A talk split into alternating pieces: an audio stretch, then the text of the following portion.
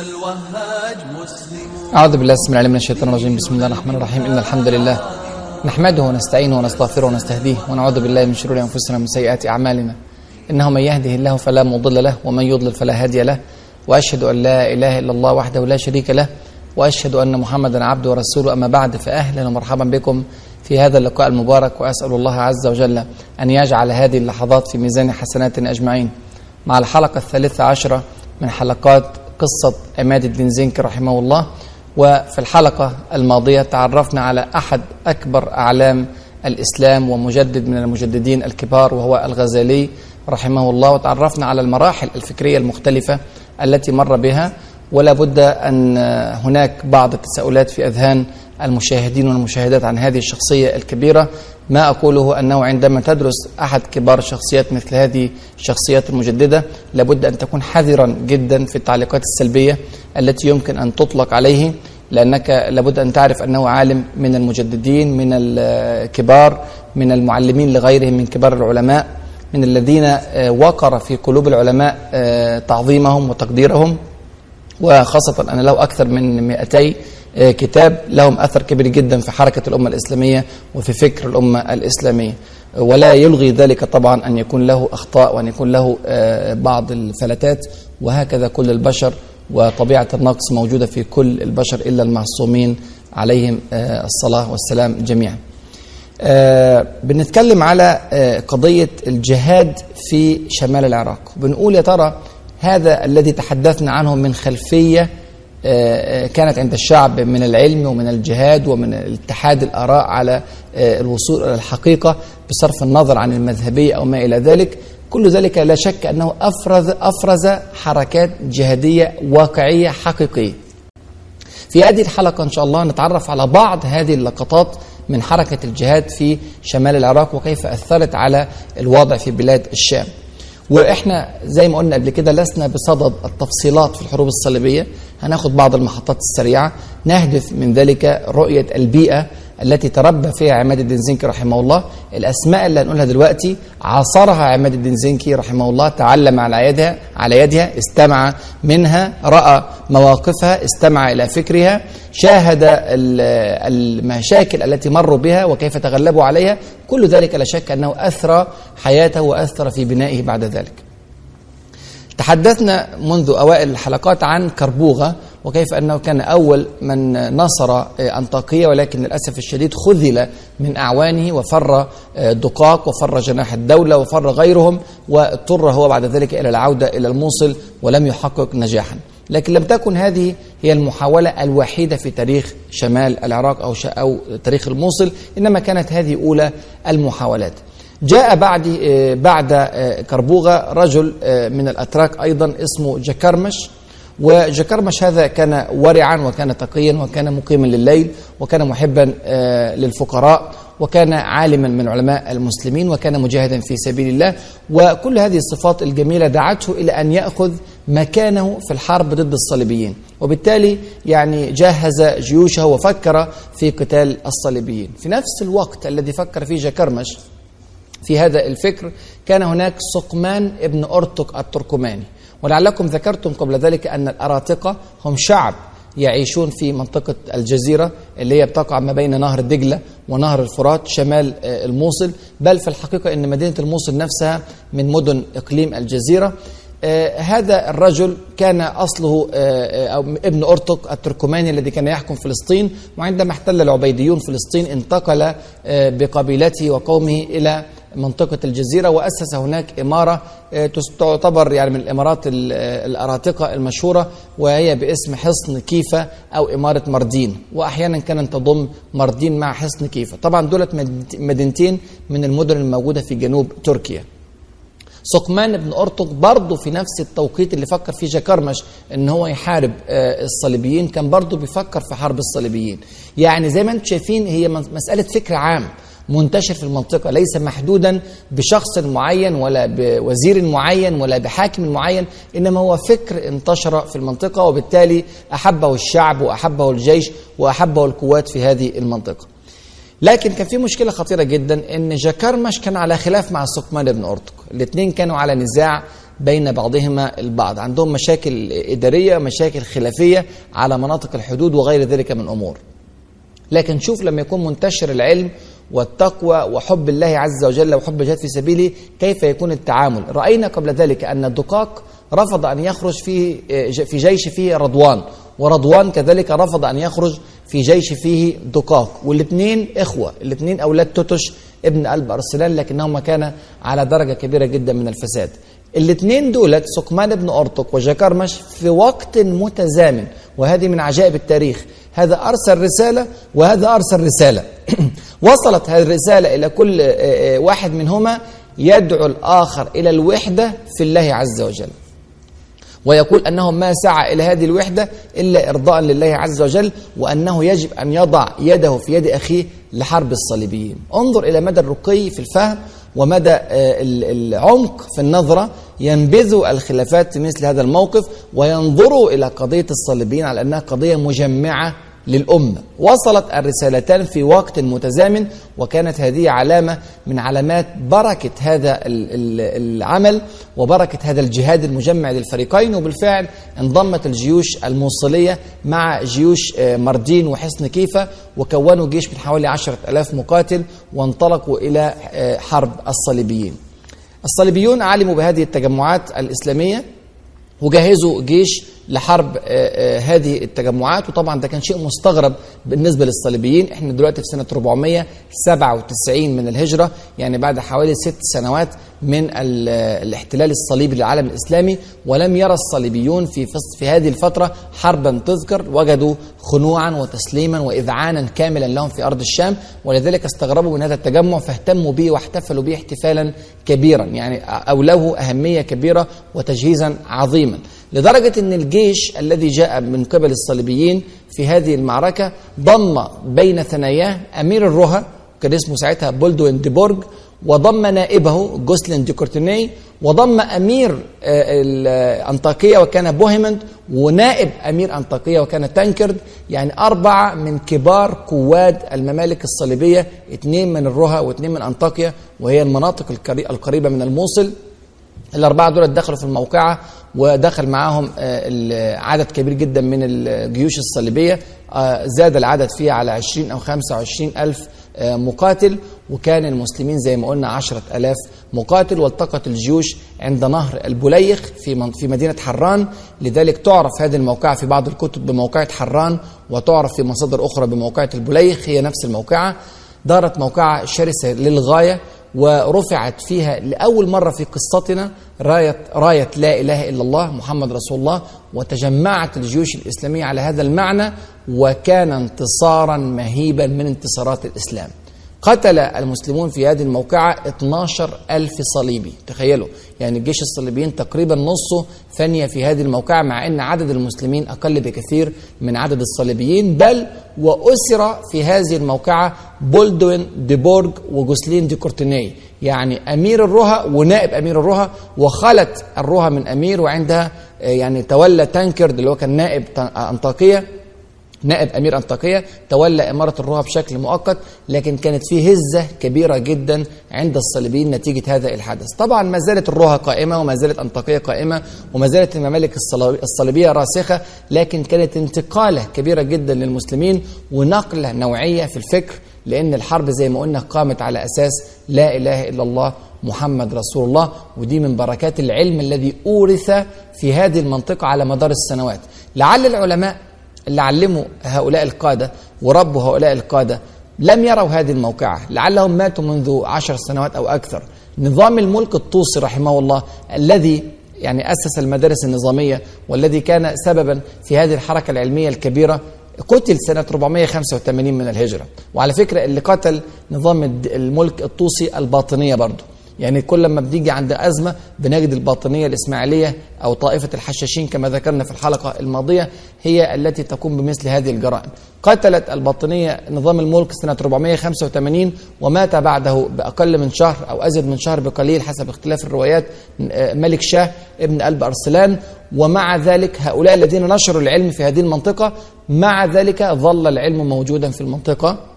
لمدة يعني عشرات السنين وهو الذي أورث هذه الحركات الجهادية وهي كلها بإذن الله في ميزان حسنات هؤلاء العلماء وهؤلاء الحكام الذين تعاونوا مع العلماء في نشر العلم آه، الشرعي السليم والفكر العقدي الصحيح. هذه الموقعة يا إخواني آه، رفعت جدا من معنويات المسلمين أثرت جدا جدا في معنويات الصليبيين أشارت للصليبيين إلى أن هناك ما زالت هناك روح في الأمة الإسلامية قتل من الصليبيين عدد كبير زي ما قلنا 12000 هزة كبيرة جدا ونقلة نوعية في تاريخ الحروب الصليبية. عماد الدين زنكي رحمه الله بطل قصتنا كان من المشاركين في هذه الموقعة لكن لم يكن قد لمع بعد اسمه وسنتعرف بإذن الله على تفصيلات علاقته بجكرمش في الحلقات القادمة. برضو من اللقطات اللي ناخدها طبعا أنا لا أتتبع كل حركات آه، جكرمش الجهادية أو حركات سقمان بن ارطق أنا فقط أقف على بعض المواقف لنعلم أن هذه البيئة هي التي عاصرها عماد الدين زنكي رحمه الله في فترة شبابه وراى هذه المعارك وراى الانتصارات وراى راية لا إله إلا الله محمد رسول الله. ترفع كل ذلك لا شك أنه أثر في فكر البطل الفذ عماد الدين زنكي رحمه الله.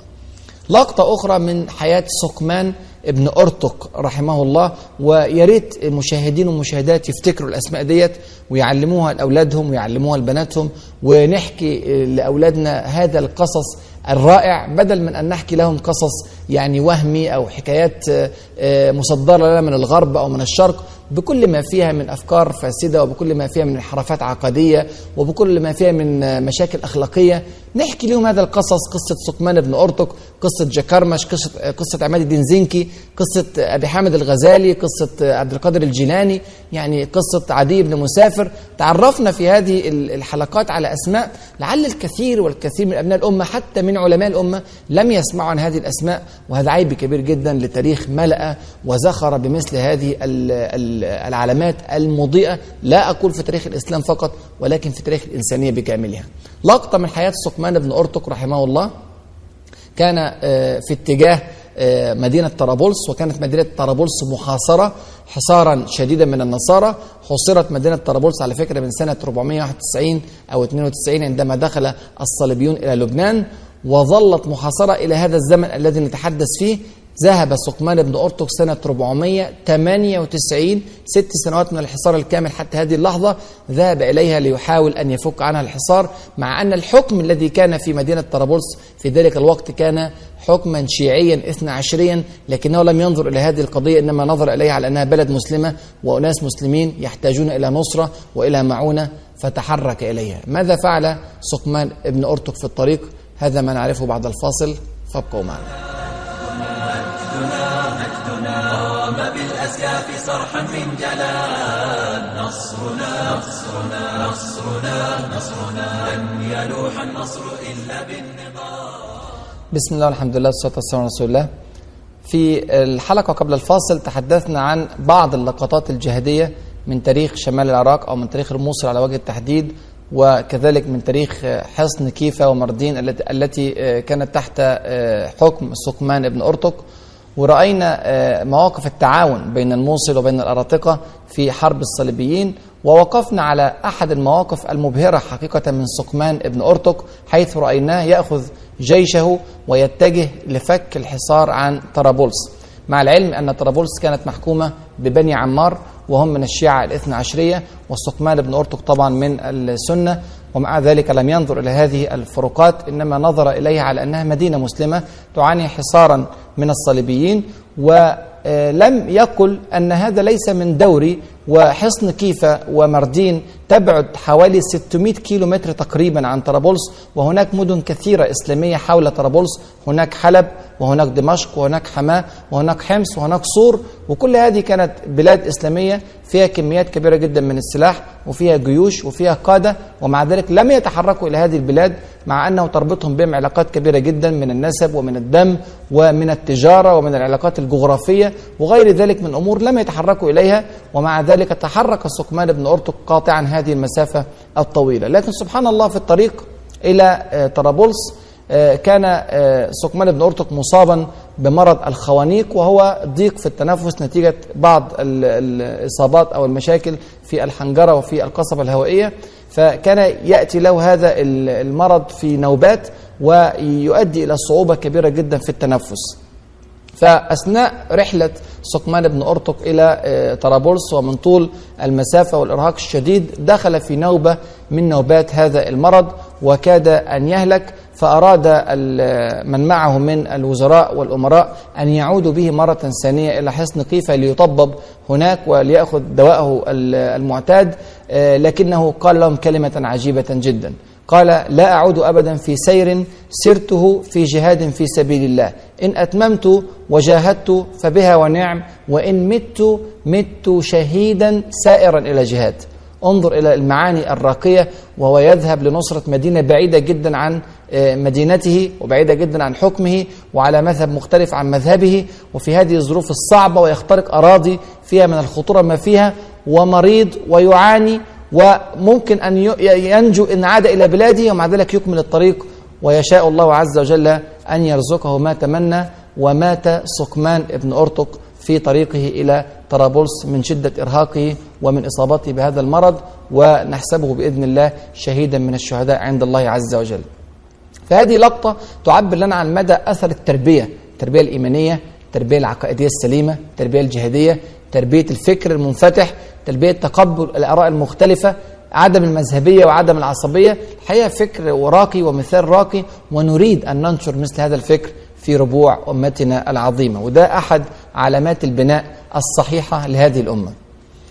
موقف برضو من المواقف المهمة جدا في آه، آه، هذه الحلقة. نذكره لقطة من اللقطات من أرض الموصل. تعرفنا كيف كانت آه، طبيعة الشعب الموجود في أرض الموصل. إذا قلنا أن أرض المورس الموصل أفرزت حركات جهادية وأفرزت آه، قادة على هذا المستوى الذي ذكرناه من جكرمش أو كربوغة أو غيره ممن سيأتي بعد ذلك. فليس هناك آه، من مانع أن يظهر فيها في وقت من الأوقات قائدا آه، قائد ظالم ومستبد ومغير للأحكام الشرعية ويعني إنسان على غير شريعة رب العالمين سبحانه وتعالى. وهذا يحدث في أحوال كثيرة جدا. شعب صالح ويأتي عليه رجل فاسد. فماذا يفعل الشعب الصالح؟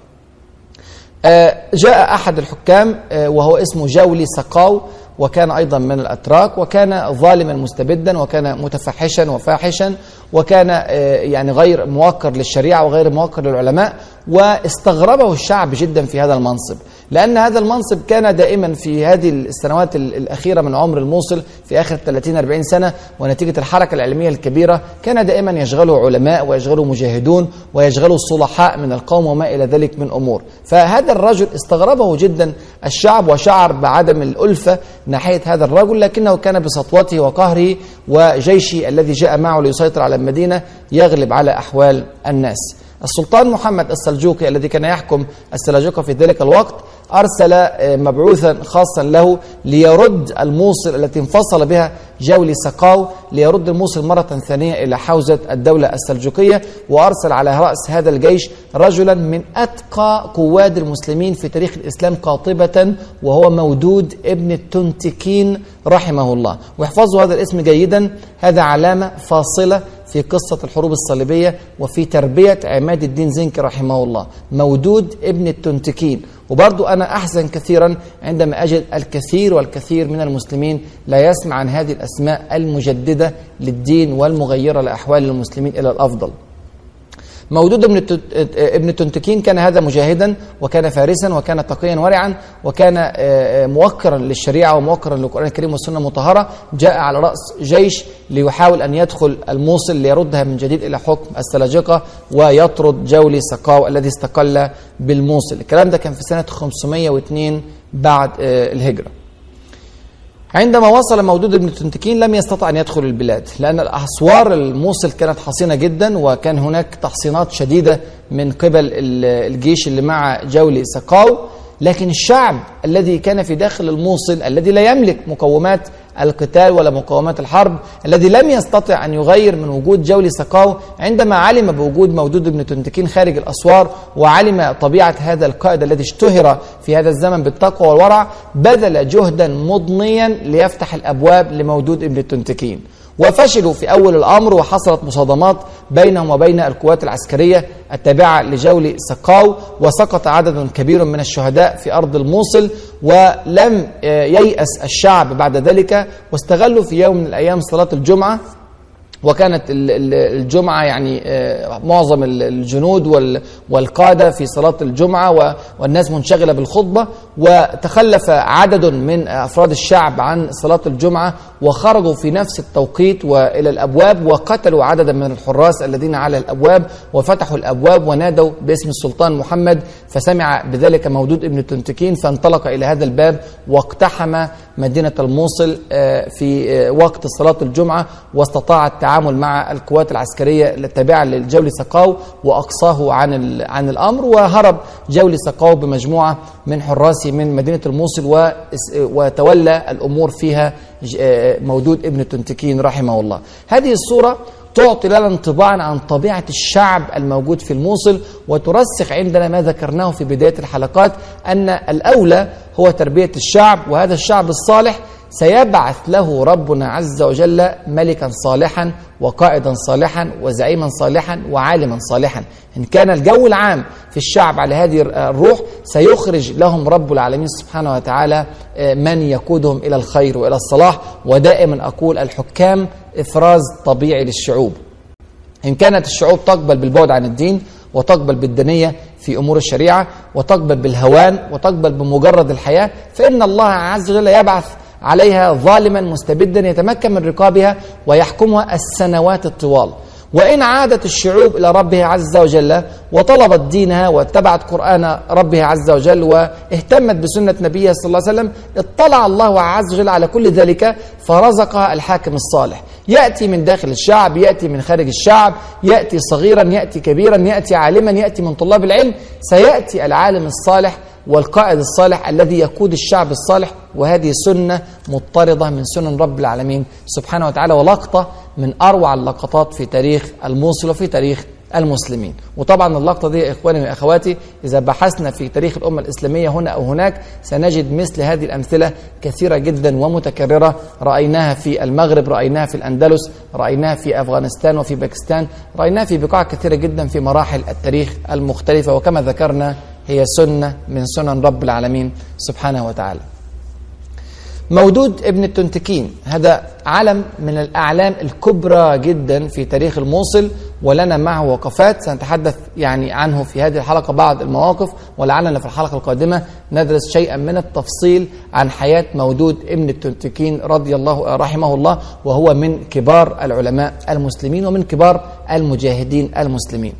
عندما دخل مودود ابن تنتكين إلى موصل سنة 502 من الهجرة وجد الأمور في غاية الاضطراب لأن جولي سقاو كان حكم الموصل تقريبا سنة أو أكثر من سنة بقليل وفي هذه السنة استبد بها وارتكب كثير من الموبقات وبدأ يعني الرجال يسعون إلى الفساد فعلت الأسعار بشكل كبير وانتشر اللصوص وعم الانفلات الأمني.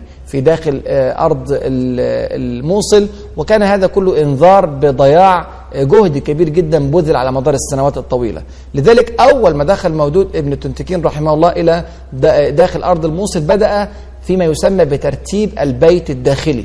يعني اهتم اهتمام كبير جدا بموضوع إعادة الموصل إلى الوضع الطبيعي اهتم بالأوضاع الاقتصادية للمكان اهتم بالحالة الأمنية لها. أعاد بناء الحصون مرة ثانية بعد أن هدمت نتيجة الحروب المتتالية في خلال السنة الماضية. عين بعض الأتقياء والورعين على أماكن مختلفة اهتم بالمساجد اهتم بالمدارس النظامية وغيرها من مدارس. نشر العلماء في المناطق التي حول منطقة الموصل حتى يزرع الأمن والأمان في المناطق المحيطة. اهتم بمناطق الأكراد تراسل مع الأراطقة تراسل مع بقية الإمارات.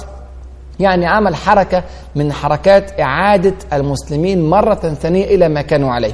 ولم يكن هذا بالجهد الصعب بالنسبة لمودود رحمه الله لأن الشعب كما ذكرنا كان مهيئا لتقبل هذه الفكرة وكان معدا على مدار سنوات طويلة والشعب الذي أعد على مدار 30 أو 40 سنة من الصعب أن تغيره أزمات سنة أو سنتين كما مر بنا. المهم في نهاية المطاف بعد حوالي يعني سبع أو ثمان شهور استقرت الأوضاع تقريبا في منطقة الموصل وصار آه، الأمر آه، واضحا عند آه، مودود ابن ابن تنتكين رحمه الله أنه لابد أن يبحث عن قضيته الكبرى وقضية مودود ابن التنتكين الكبرى في ذلك الوقت وهو حاكم للموصل كانت إخراج الصليبيين من بلاد المسلمين مع أنهم لم يقتربوا من الموصل. ترى ما هي خطوات مودود ابن التنتكين ماذا فعل؟ وماذا آه، كان آه، تفاعله مع الإمارات المحيطة به؟ وماذا كان رد فعل هذه الإمارات؟ وماذا فعل الشعب معه؟ ثم كان ماذا كان أثره في عماد الدين زنكي رحمه الله؟ ذلك ما نعرفه بإذن الله في الحلقة القادمة. أسأل الله عز وجل أن يفقهنا في سننه وأن يعلمنا ما ينفعنا وأن ينفعنا بما علمنا. إنه ولي ذلك والقدر عليه. السلام عليكم ورحمة الله وبركاته. عشقت شهادة فنسيت دنيا طلبت الخلد فالدنيا حطام. فيا رباه بلغه جنانا بها الشهداء أحياء أقاموا.